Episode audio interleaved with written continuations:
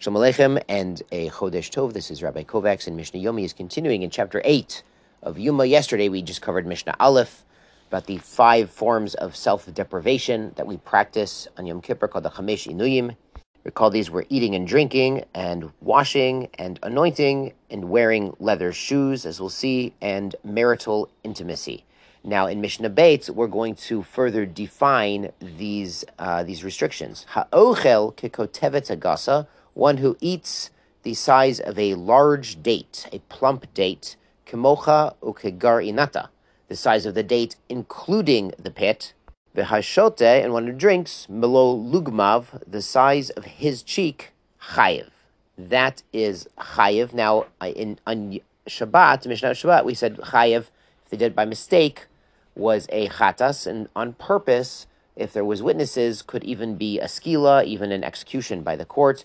Here, the punishment for for purposeful violation of Yom Kippur is karet, is a spiritual cutting off.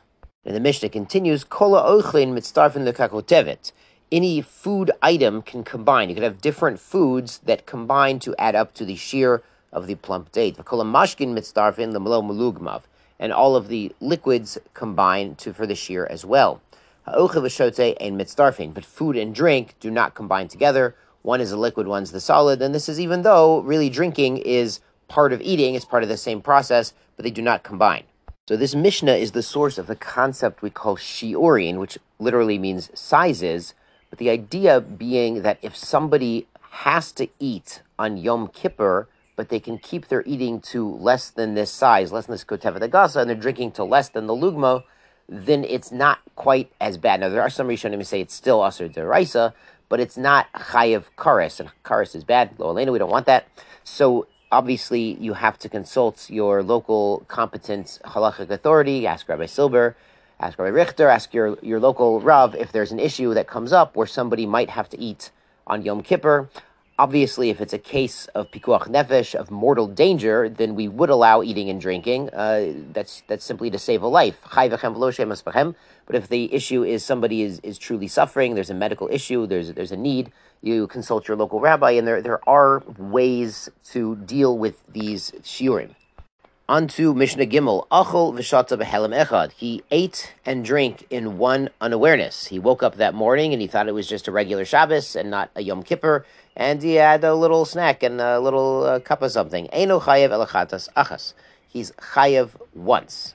This is similar to a discussion we had in the Mishnayot in Shabbat. If somebody did an av malacha, the larger category, and also a tolda, the subcategory at the same time, similar concept. The Mishnah says, Achol va'asa malacha, if somebody ate and also did a malacha, chayev shtechatat. He brings two, he did it by mistake, so he brings two sin offerings. Of course, on Yom Kippur, milachot, uh, you know, constructive activities and labors like we have on Shabbat are also forbidden. And the restrictions on eating, drinking, etc., are an additional level of prohibition that's only on Yom Kippur. So if somebody did a malacha, any of the malacha we discussed in Masechet Shabbos, and he also ate, then he's chayiv twice. Mishnah continues, Achel ochlin, he ate food items that are not really fit to eat.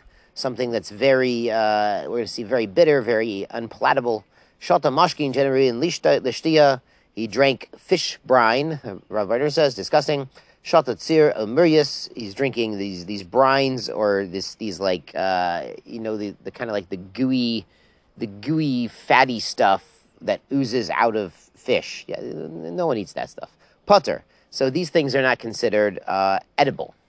So they don't bring a person any satisfaction for consuming them. They're not really a food. Now, now the, the shiur of kikotevet, we usually see kizayit. Kizayis is usually the shiur of achila. If there's a restriction on eating something, it's usually a kizayis. The kizayis of chaylev is the common example. And here the kotevis is a little bit bigger than a kizayis because the pasuk says initim at nafsher shechem. There, there's an inui. There's a, sort of an affliction, a, a, a, bit a bit of a suffering, and simply if somebody's hungry, then eating just a kazayas doesn't really satisfy the hunger. It needs to be slightly more, which our sages established as a kotevis hagasa, as we saw in Mishnah Beis.